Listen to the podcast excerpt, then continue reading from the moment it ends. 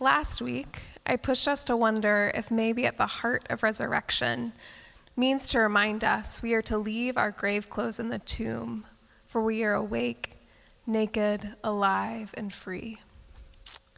Or, to put it in the words of the writer of the Gospel of Thomas, when the, disciple, when the disciples ask of Jesus, When will you be visible to us?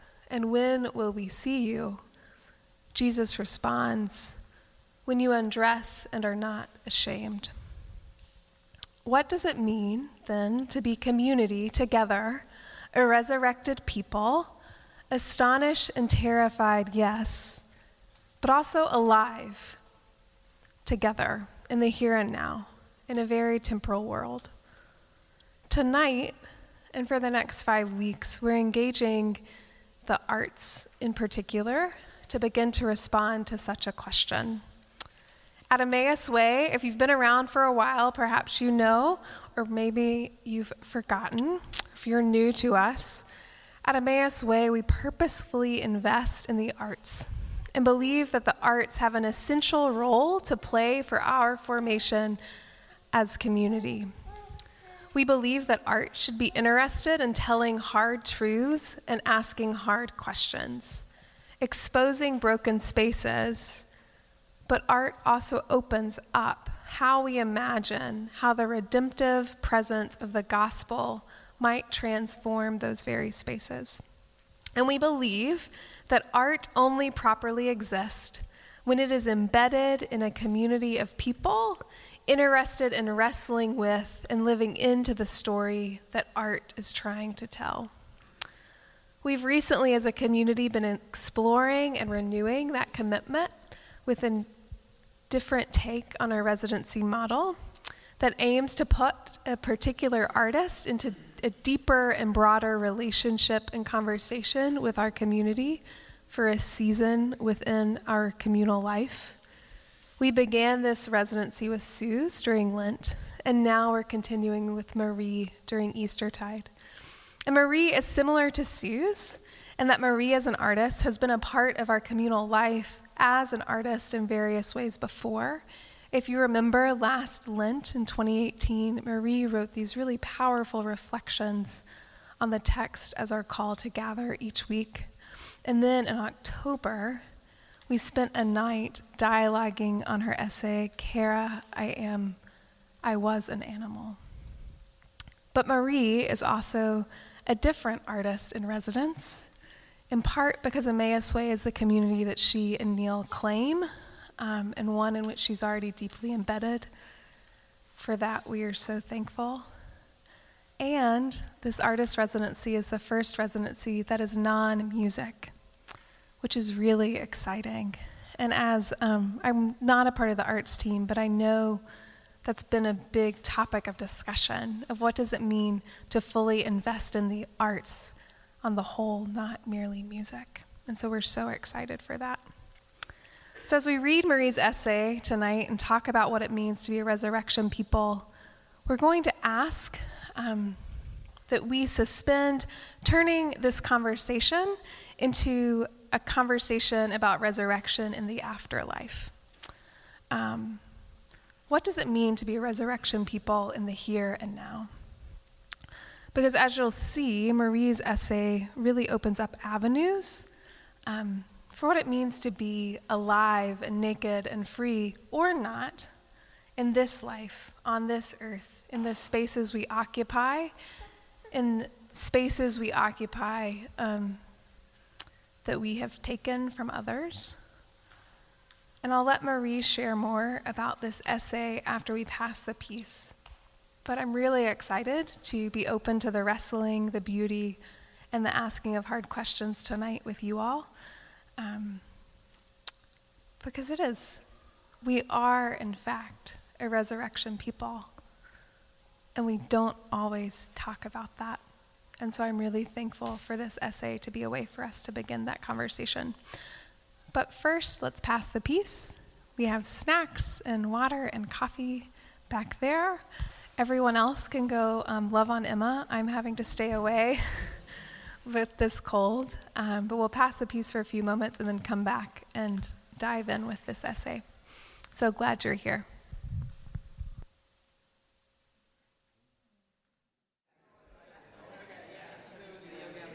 All right. Um, if everyone would um, come back to the center. and I um, am about to hand it over to Marie.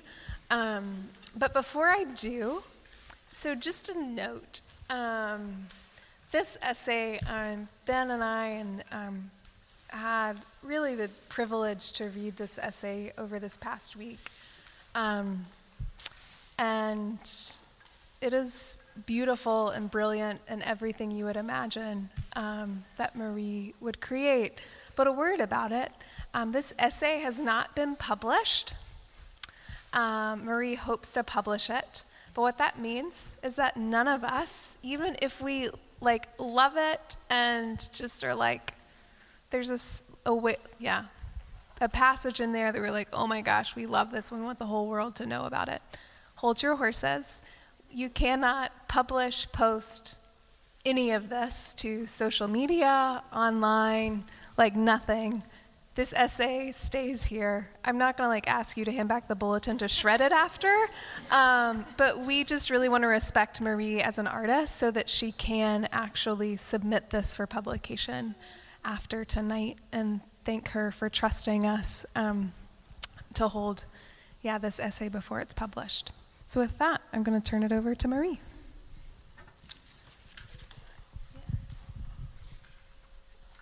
I've been working on this piece for so long, and this was finally an excuse to really finish it, but yeah, it just hasn't found a home quite yet.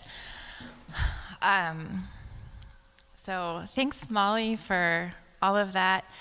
Um, as I was writing this essay, I um, started thinking a lot more about the, the practice of acknowledging the land that we are sitting on. So I wanted to just, for a quick moment, um, remember that this is the ancestral land of the Catawba people. Um, another note that's coming from not from artist Marie, but from lead team Marie. Um, uh, just wanted to give a quick plug for giving to Emmaus Way. Kind of awkward to do it right now. Um, y- yet this is like this is like the weird thing that Emmaus Way does. We do the arts in a way that other faith communities don't. It's really unique. It's really exciting. Um, you might not like me, but I know you'll like everyone else who's, who's a resident. Um, and so, yeah, the fiscal year is ending. Please give. We haven't quite reached our goal. Um, you can do that online, and there's yellow papers in the back. I think one of the papers back there can help you do that. Um, or ask any me or staff, anyone can help you um, figure that out. But yeah, um, that's how we support our community and the weird things that we do um, that I think are really important and special. Um, okay, so on to the essay now. Um, this is a really long essay, and there's not a whole lot of it right here. So I'm going to give you some context. Um, it takes place in 2001. I am a teenager.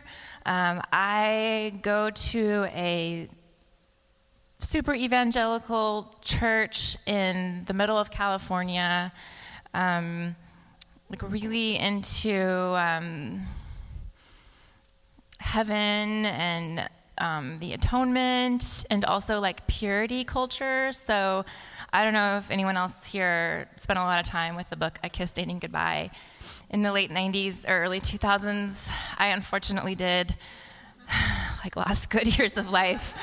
Um, it's like a little sad, but yeah, the, like we like this is like the this is for real in the in the world of this essay, like holding hands, maybe sinful. Um, and so, and it's it's important for you to know that like everyone in this essay has like lots of crushes, but like in a very fourth grade way. Um, so sometimes I might refer to someone as like crush because I didn't really want to use names, but like it, it's it's pretty ridiculous, but like also really encompassing. Um, and I'll get to that in a moment. Um, also, Neil was there on that trip. Um, he was not the highest drinking crush that week. but the best. The only one I would have married. Um, so, um, okay, so those are some important things. Um, okay, so my youth pastor, and she got in touch with this guy who was like a missionary trainer, and he connected us. He said he was connecting us to um, a church that was on the Hualapai Nation, which is near the Grand Canyon. Um, and, and part of that's in Peach Springs, Arizona. Um, and so we were going to go and be missionaries at this church for a week, like do VBS, save some souls. It was going to be great. And when we got there, very late on Easter night, um, the church was dark, and it turned out nobody knew we were coming. And so this whole youth group showed up. No, we're just like these like white kids that are like, "Hey, we're here." it's like it's like it's actually not funny, but it is, right? Like it's it's hor- it's kind of horrific. Um, and um, it wasn't even their spring break. Like the kids weren't even on spring break. It was it was a disaster. And the pastor was like, "I guess you can stay. You can you can paint the bathroom. There's like some trash on the hill. You can clean up." Um, so we stayed on this church, which was on top of a hill. So we never left the hill all week. We were like, just like the white church kids on top of the hill over the reservation. It was very awkward.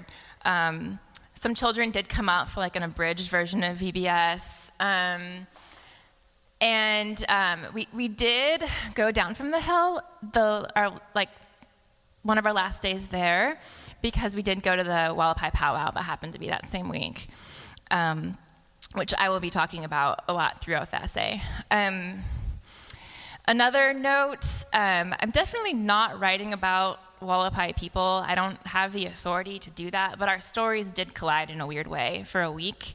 Um, and that's a story I've been grappling with for almost 20 years now. Um, let's see. So much context, but it's going to make it make a lot more sense when I'm reading. Um, yeah, so, okay, so there we are at the church. No one knows we're coming. We're really into not dating. And there is only one sanctuary. Like the church is only a sanctuary, and so the adults are like, "Oh my goodness, how are we gonna? How are the boys and the girls gonna sleep in the same room?" So they put up um, folding chairs in the middle of the church at night, and like masking tape on the floor, and they're like, "Don't cross this line." Which so you can like imagine what actually happened.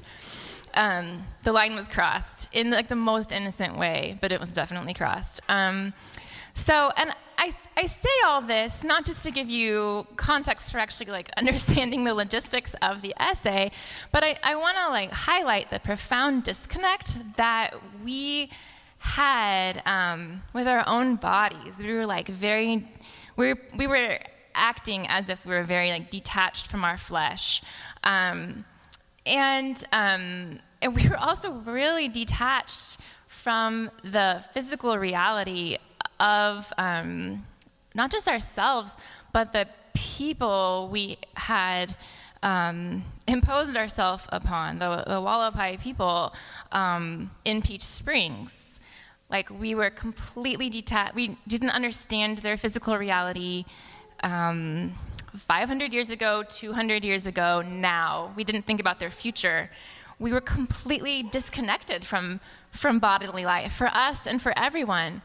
And um, I don't want to equivocate here, so I want to like really make sure that like I'm not conflating the um, the like the like purity culture and um, the restrictions on our bodies, and specifically the policing of women's bodies that comes with that, with the actual um, 500 years of atrocities against um, indigenous land and indigenous people um, and many people of color around the world um, by Europeans, by Americans. That, that has happened, that continues. So I don't want to conflate those things, but what I do want to do is draw some attention to how the, um, the same web of systems that enables purity culture and like this complete disconnect from our bodies is connected to um, is connected to and, and really commissions the, the land set, the land theft uh, atrocities in, against indigenous people. Um, the attempted genocide of lives, of culture, and um, and I think the alienation of all people that are very different degrees from land, from meaningful work, from our own bodies. So that's the context I want to give. Um, I think that's enough to understand. I'm gonna have to fill in a couple spots, but mostly that's all. So I'm going to stop talking and just and read now. Thank you so much for listening. It means a lot to me. So, this is part of Resurrection People. Um, he is risen indeed. Nearly one week earlier, we sat in the blue carpeted sanctuary of our California church before our mothers gave us chocolate, our fathers a farewell, shoving into Voyagers, safaris, Aerostars, my friends and I Christian ska CDs poised, waited for our small group leaders and parent chaperones to turn their keys. I was barely 16, a young Christian set out to save souls, but also a bit of a fake, unable to verbalize my ache for a better world, though not much interested in souls. I feared I was destined for hell because I was unmoved that Jesus had died to save me from it. As the expedition began, we ripped into pastel foiled sweets. Um, you know what? I'm realizing I forgot something I wanted to say. Um, sorry. S- something really beautiful Molly said was like suspending our belief or just the idea of, of eternity. And I want us also to be thinking about that wonderful quote from Wendell Berry about practicing resurrection. So, kind of keep that in your minds. I'll keep going, sorry. Stopping meant losing or gaining a seat. I always sat with my girlfriends. I craved to be next to any one of the boys who were my crushes. This was one of the only chances for contact outside of pool party games. I, a disciple of the purity movement, considered not kissing until marriage. I would not soil myself for my future husband, but I also had a vague idea about setting myself aside for the Lord. What was long ago, this is a different section. What was long ago called Route 66 fed us into Arizona's darkening hills. I had not yet read Grapes of Wrath or considered Ancestors, but my family had been there not so long ago, traversing in the opposite direction. In frenzied search of fruit, to eat, to pick, to can, they escaped fathers, or the poverty of being fatherless, or the disappointment of second or third born landlessness, or shame that, despite the promises, there had never been land. After 200 plus years, nothing on this continent, except staying alive, had worked. That Easter night, we wound through mountains bordered by a, sky, a sky starrier than the one we knew at home. We were lost. I did not know that the old Hualapai boarding school was near, or what an Indian boarding school was, save for a history textbook photograph. I did know that if we never found the church, my spring break would be ruined but we would arrive, limp through the week, and check off the boxes that made us missionaries. This is this section's from a conversation that Neil and I had pretty recently, actually. What do you remember most about Arizona? Husband said, It snows in Arizona. I laughed, reliving my own shock that Arizona was not the heat stroke I'd expected. It was just one state over, though where we ventured was also its own sovereign nation. He continued, isn't it strange we didn't know? As a kid, I prayed without success every Christmas Eve for snow. I kept my mother's 1970s bibs draped over the wire hanger in the back of my closet. They were no use to me when I awoke to wet flakes on that Arizona Eastertide. The youth group moped about. I looked out over the church lot to the mountains and then down upon the gray white roofs of the reservation.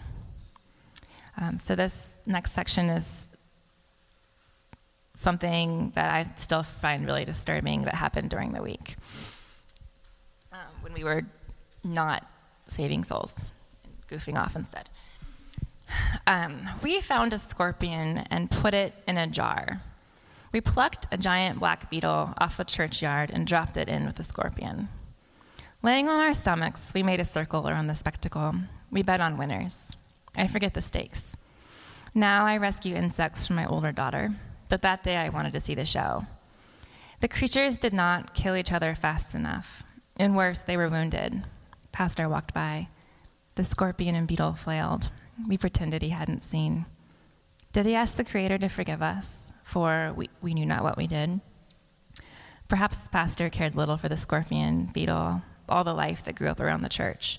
But still, on principle, it was a damn crime. Us golden haired kill- kids killing animals, always making a point to own and smash everything around us.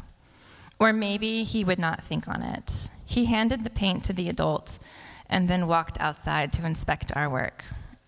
Out, okay, the north hillside was bare of trash.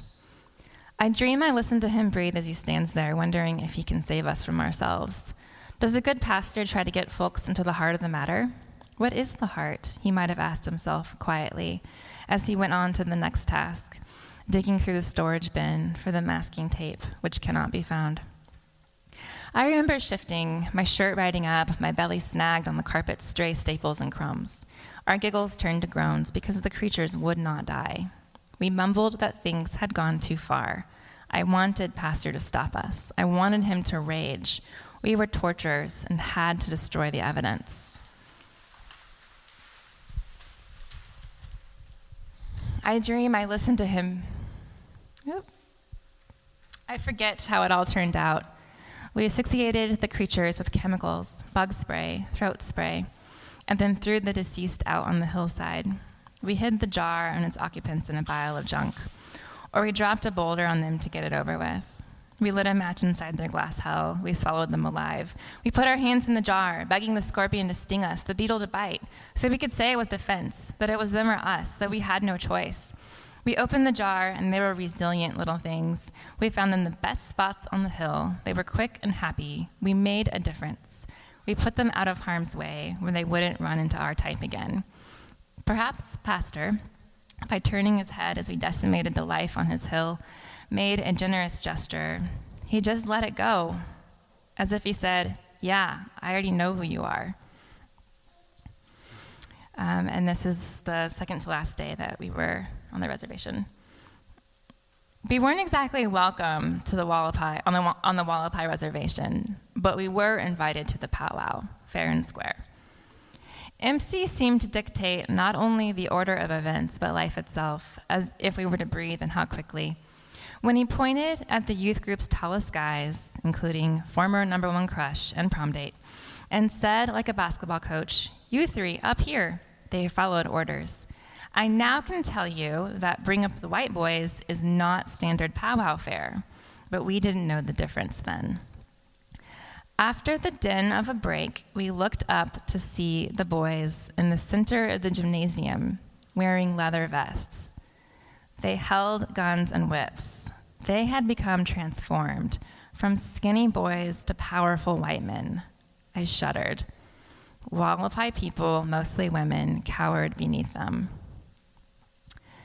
This next section is um, a reflection on one night at the end of the week when um, the chair line was crossed, um, specifically when some very wet food was like thrown over the chair line at night, and um, some people got upset. So, boys would be boys, everyone said. But what did that mean? I'd heard it from the modesty enforcers. Boys would be boys, so I better cover up. And that night, near the end of the trip, when one of our adults almost went to blows with her male, with her male counterpart, I heard some form of that idea again from him. It didn't sit right. I couldn't see then how it reduced them, nor normalized the terrorizing of women. That's it. Let's take this outside, yelled head girl leader, who I realized in hindsight was probably just tired. During the shouting match, which we could all hear, our other adults read books with flashlights or pretended they were sleeping. Feminine purity this, boys, boys, boys that, and still how many years until most of us would know the warm lines of bodies, even hands, not our own. After too long, youth pastor stormed outside, hissing something along the lines of, We're all stuck here. This is terrible. Let's just get through it. Okay, and this is back to the powwow. MC narrated historical violence, but I could not listen. I stared as the boymen, red in the face and grasping their weapons, prodded the long suffering people, mumbling, Hurry up, get, don't make me shoot, move it now, scoot. Hualapai women and men marched, screamed, flailed, died. Now I'm sure he spoke of the U.S. Army's forced removal of the Hualapai from their ancestral lands after increasing settler encroachment.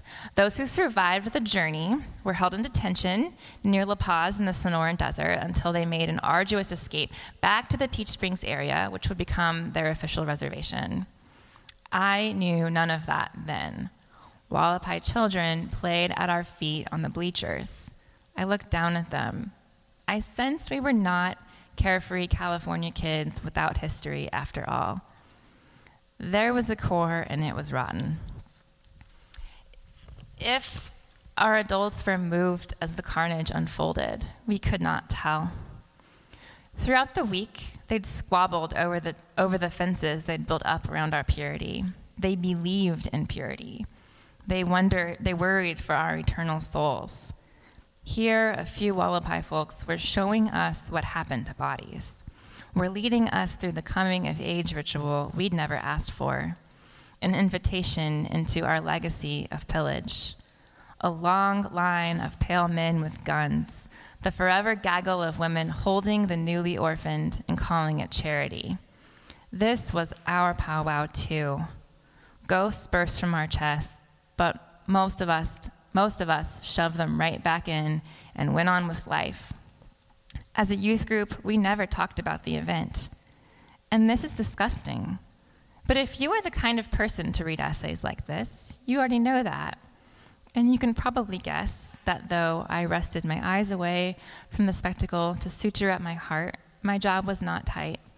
For all these years later, I can't crack the question if this is my name, then how might I change it? And for a long time, this is where I stopped. But as an endpoint, this doesn't work. For months, I have known this. I squint at my computer screen, reading the question again and again. Phrases like recentering white slash settler guilt pop up. But how can I deal with these demons? I pray to air, my computer screen to wisdom, Holy Spirit. Ignoring colonization and all its violence, like my youth group did, is wretched. I cannot seem to catapult myself anywhere less wretched. I mouth the above words. If this is my name, okay, my name. My ancestors, as far as I know, had little to do with southwestern peoples such as the Hualapai and Navajo. But surely they, poor settlers moving west nearly every, gener- every generation, decided peoples like the Kickapoo, Shawnee, Iowa, Oto, Delaware, and Osage should not live on with their lands. They would take the lands for themselves. And they snuck it and grabbed it and killed for it not only in cruelty and racism, but yes, also those things. But because they were part of a country where they needed to own land and wring it and themselves out, and if they didn't, they and their children and their children's children would not be deemed worthy of survival, and all the plots east were already taken. Then how might I change it? Oh, I realize then. It is the wrong question. I don't say this to trivialize the past and ongoing trauma thrust on Hualapai and other indigenous people, but because I must finally take it seriously. This name question is a distraction. It is a hand wringing. It is an obsession with the instrument without second thoughts of the musician, conductor, score. It is a big show of, of remorse that evades responsibility it is joyless. It is a smug finger pointed at the idiots with MAGA hats. It is an emission of unbelief. For where there are for where two or three are gathered in my name, I am there among them. It is a performative confession about one thing when actually it is a real confession about another. Why should wrongs be righted so long as I am off the hook? It is not a theory of change. It won't get me off the powwow bleachers. At best, it is a conflation of guilt and solidarity.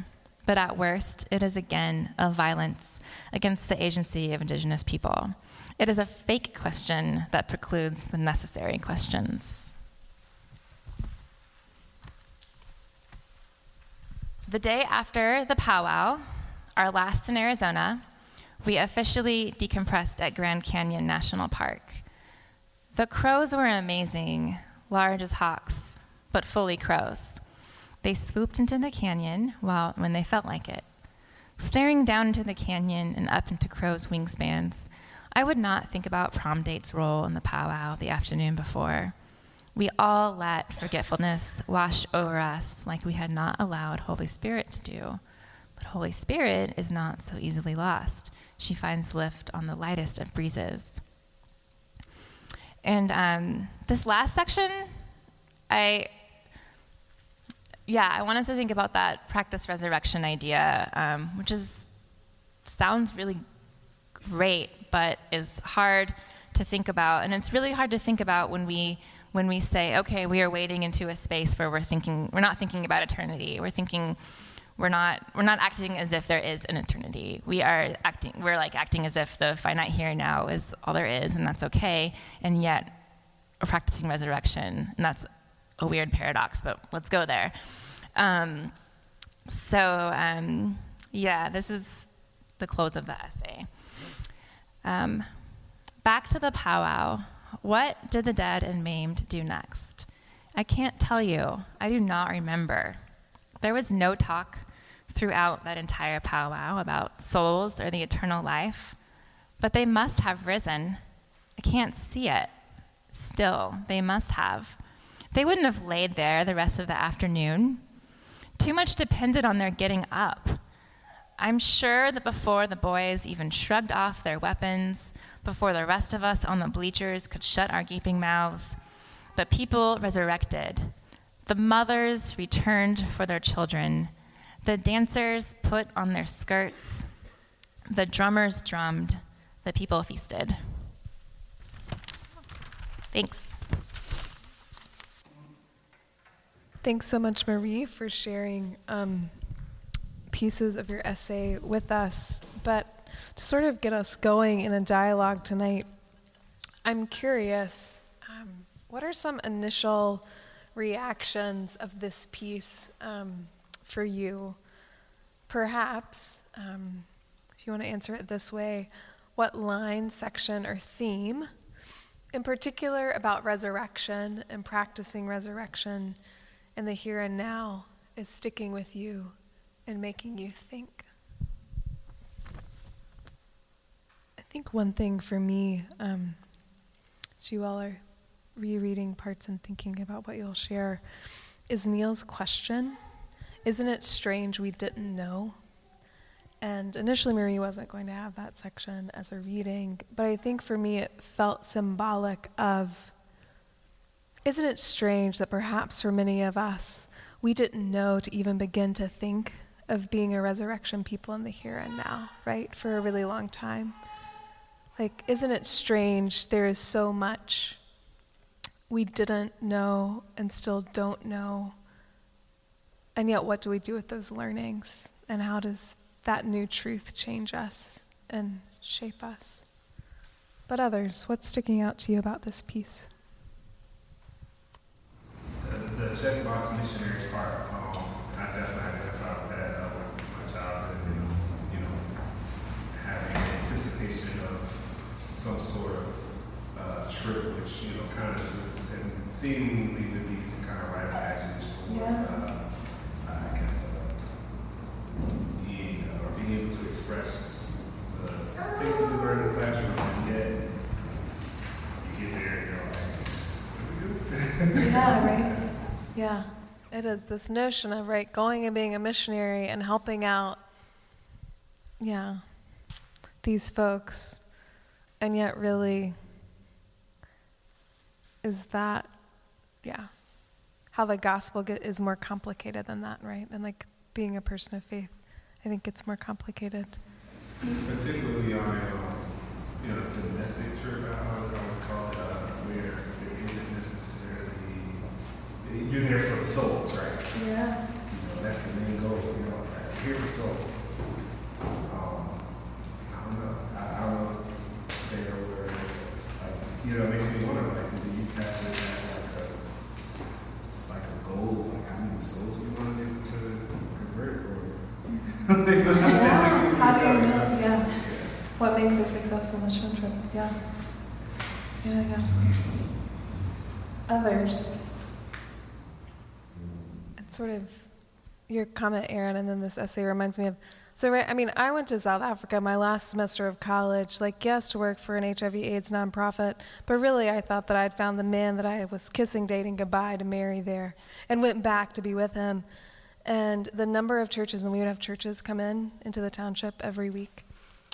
And doing the skill prayer tonight, it hit me, right? Because you know those salvation bracelets that people would come, right, to like save souls with? And um, yeah, and like the kids just thought it was a joke. And so they like renamed every color like a curse word, basically. And um, they were like, oh, yeah, well, this gives us reason, right? And so they were like cursing these colors as these churches coming in were really thinking, we're saving these souls and helping these poor children in this township. And I was a piece of that, right? Because I raised money to go live there for six months myself. Um, but thinking about that tension was saving the soul for the afterlife, really resurrection for these kids, or for even for us. Yeah, others. Um, yeah, the part with the MC, you know, when he picks three guys and says, you three up here, because um, it's this reversal of the power expectation that um, the assumption here that is that the youth group has the power, has the thing, is bringing it, is, in, is bestowing it, and, and um, you know, as you say, where he takes control, right? And and also like the element of humor, I think, um, like the creativity in that, and um, sort of the trickster element yeah. in that they thought you were going to observe sort of, I don't know, some sort of authentic performance of what a powwow was, and and he said, "Let me put on a historical drama for you that doesn't freeze our traditions in, a pa- in the past." And I'm going to pick seemingly the three coolest boys to do it, or um, three boys that have cachet in different ways. Um, and, and I think it connects to the end with, you know, the feasting.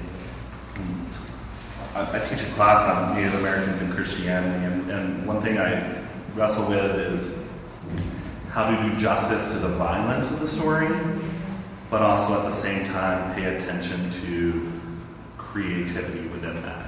Um, and, and, an account that just talks about sort of cultural or religious creativity in the of in the midst of colonization to say, look at the Virgin of Guadalupe and how something you know beautiful comes out of this clash of cultures.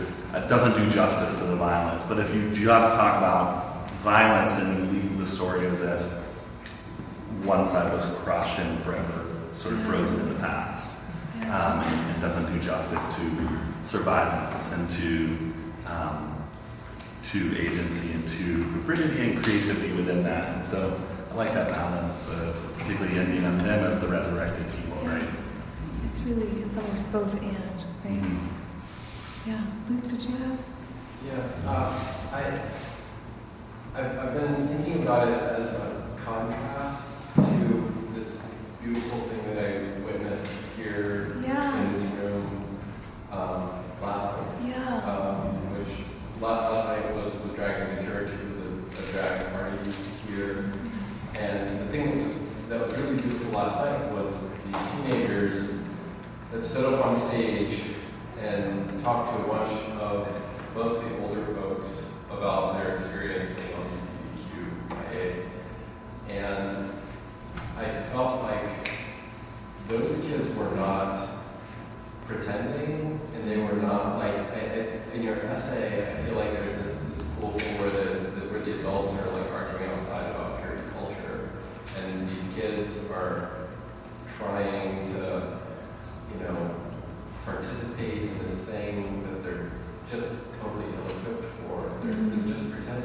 Um, and it's, and it's total bullshit. Yeah. Um, whereas the thing that I saw last night here was these kids that were owning something that was so countercultural that they could like lead a group of older people to to like see a life. Yeah. Um, and it felt it feels like such a better use of like usable energy. Like that's that's where like there one of my heroes right now is this teenager named Greta Thunberg. Um, she's a climate activist, Yeah. and she's just totally mind-blowingly awesome. Like just speaking truth to power, and she's she's like 14 years old. Um, and that's like that's like a kid who's doing like a, a really good and honest and you know amazing thing to where her brain is. Can I, and can I ask, so, and so when I think about like, how like pathetic we are in this essay, and then young, young people like that, where, where does that like, that commitment come from for this person? What, how, how is that, that, she has this vision, at such a young age, and I, I hope my own children grow up with that. Um, that was not my experience as a youth at all. So feel, those kinds of feelings would be sort of shameful because they were missing the point of like the atonement and stuff like that. Like what the is that when you're 16 years old, you have a stronger need to be against than any other time in your life. And like, like let's let's figure out how to double down on that. yeah. Um, I like that. I, don't know if that's the, uh, yeah. I mean, Greta Thunberg's parents are probably hippies, so she probably would know that. But yeah. No, that's true. And even thinking about, right, the inside out teens and youth, and um, I think what I find every youth that I've met that is a part of Inside Out, and I hated to miss Drag Me to Church last night, um,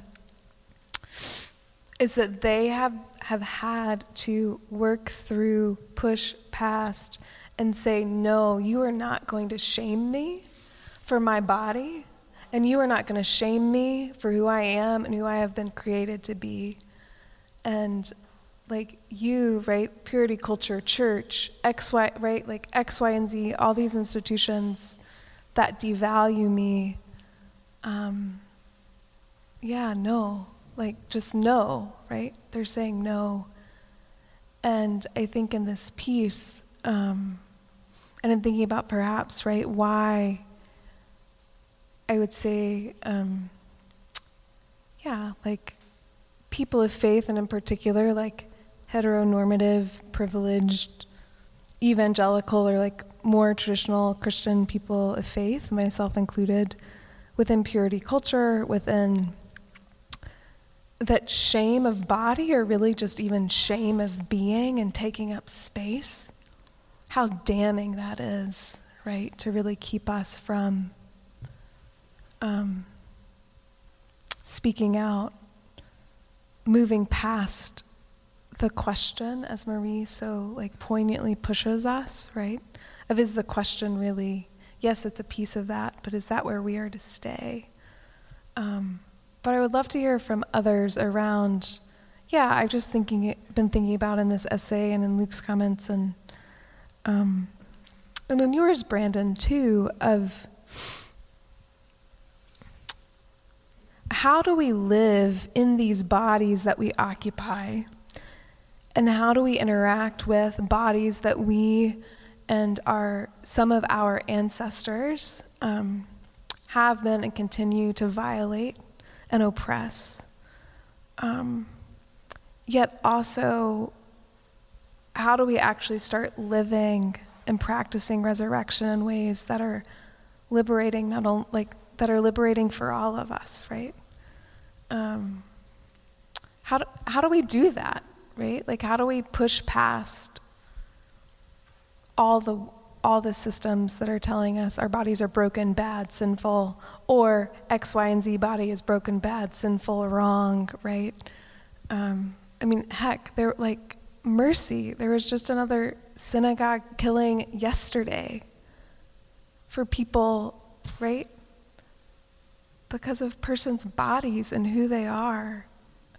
So, how do we begin to practice resurrection and name all of that violence and name all of that shame?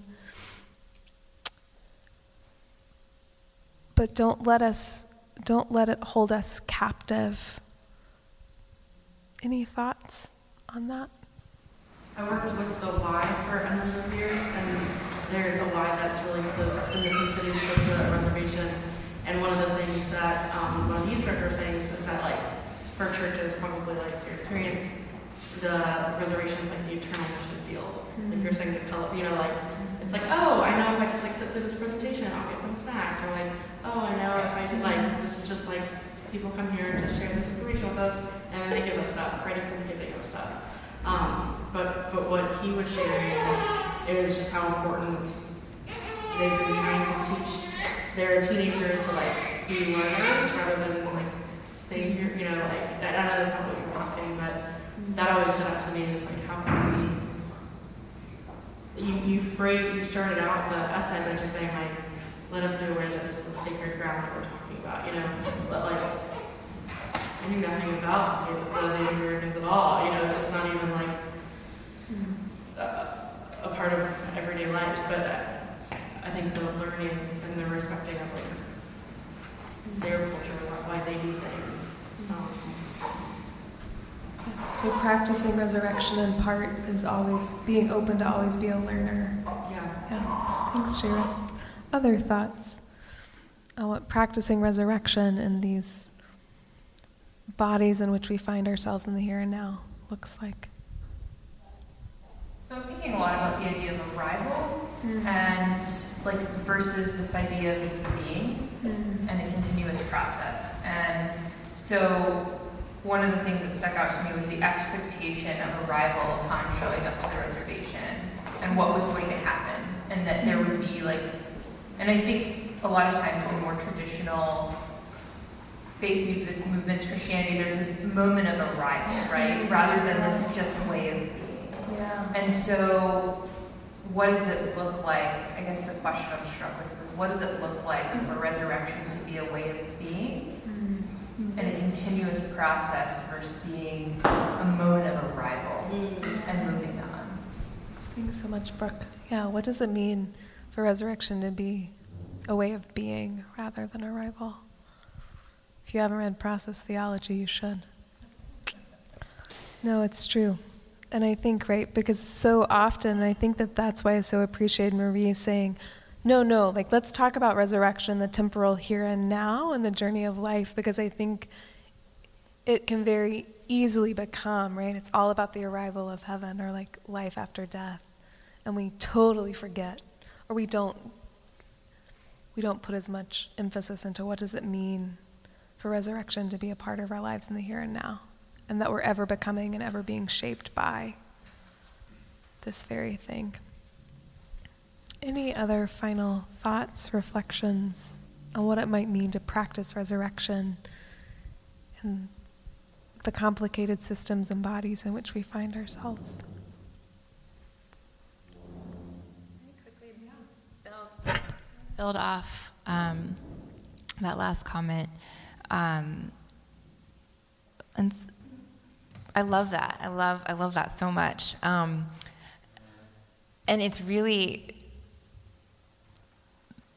threatening to the um, kind of theology that like my youth group was bringing right? It's like it not only is it a different way of doing resurrection it like takes the power away from that other narrative. And so I've always wondered, like, why why didn't our like our youth pastor or like any of adults even like talk about that with us? Um, we didn't even like it was like it didn't even happen. Um, and I'm not sure that they in that time could articulate what you just said, but I but maybe it was felt like this that like very physical here and now resurrection of um, these people, these Hualapai people, it's like not only is it like calling out like white America past in like a really like in your face way, um, it's like really um, it threat it like completely threatens like resurrection narrative that we were bringing um, there. Um, but I think a lot of times, like more liberal Christianity, we're like can kind of like mm, roll our eyes at the sort of stuff my youth group was doing, but then we don't move on to like, well, what is what does the the living into resurrection look like? We're just like, we're done with the arrival. We're just not gonna we're just not gonna talk about this at all, actually. So I'm so thankful that Marie, yeah, whenever talking about the residency, was sort of saying, like, I think we need to actually talk about resurrection and absolution as a community. Um, because we don't really. We kind of do, but not really. And I think she's so right. And so very thankful for her sharing her essay this evening with us. Um, and we'll be talking about it more throughout Eastertide with Marie's different writings and gifts. And now, Neil, we're going to have the great Harriet pass off, and Neil is going to lead us in confession and absolution. Get to do a Gillian Welch tune. That's always a winner. All right, my bearings here. Here we go. Here we go.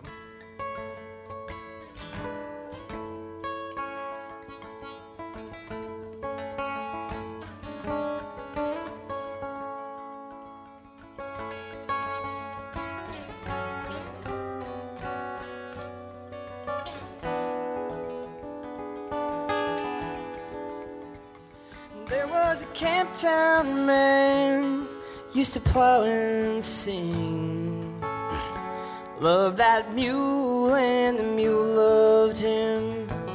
When the day got long, as it does about now, I'd hear him sing to his mule cow. Calling, come on, my old sweet girl. I'd bet the whole damn world we're gonna make it, yeah, to the end of the road.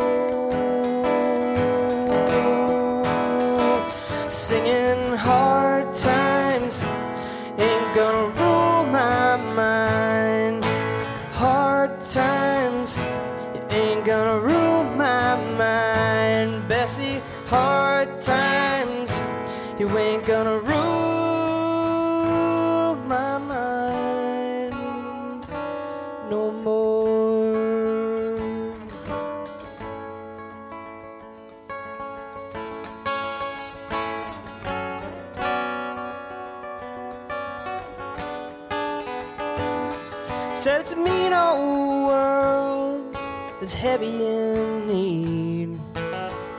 That big machine's just picking up speed.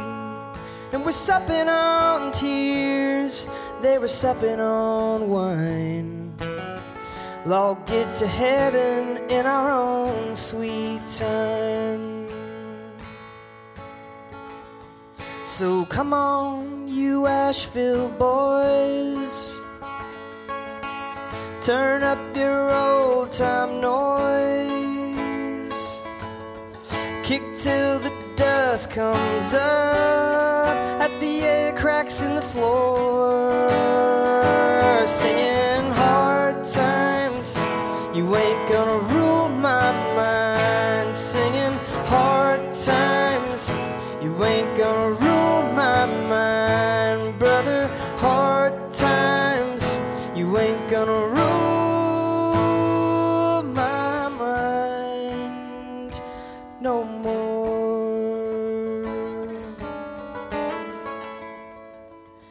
but the Captain man doesn't plow no more. I see him walk into the cigarette store. I guess he lost that neck and forgot that song. Woke up one morning and the mule was gone. Singing, Come on, you ragtime kings. Come on, you dogs, and sing. Pick up that dusty old horn,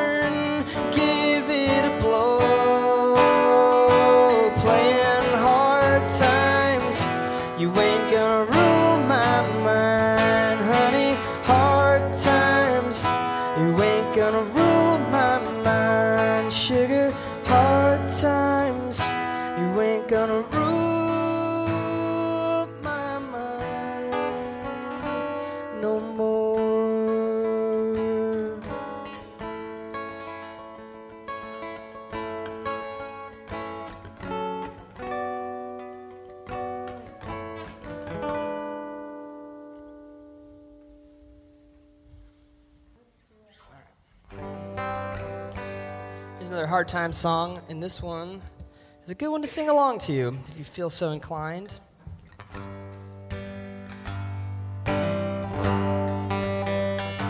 Let us pause in life's pleasures and count its many tears while we all sub sorrow with the poor. There's a song that will linger forever in our ears. Times come again no more. Tis a song, a sigh of the weary. Oh, hard times, hard times come again no more. Many days you have lingered around my cabin door. Oh, hard times come again no more. While we seek mirth and beauty and music light and gay, there are frail forms fainting at the door. Though their voices are silent, their pleading looks will say, Oh, hard times come again no more. Tis a song,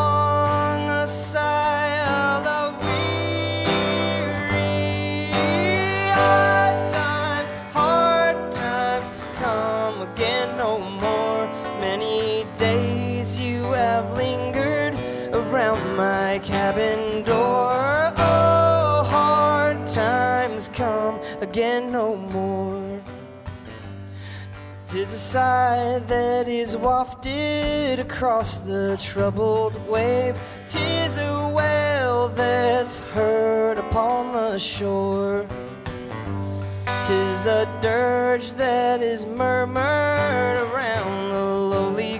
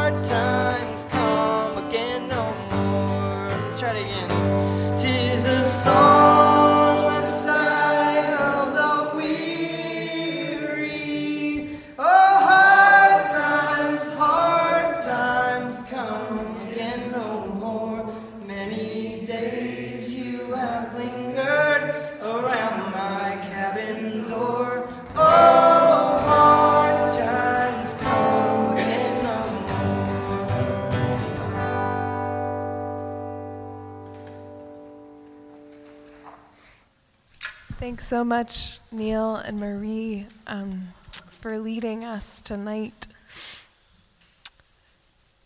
This table that we come to week after week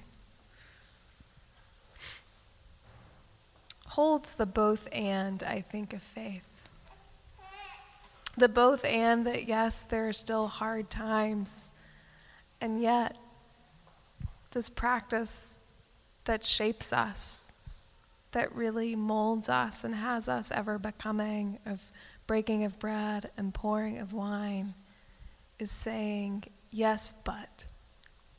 But hard times come again no more.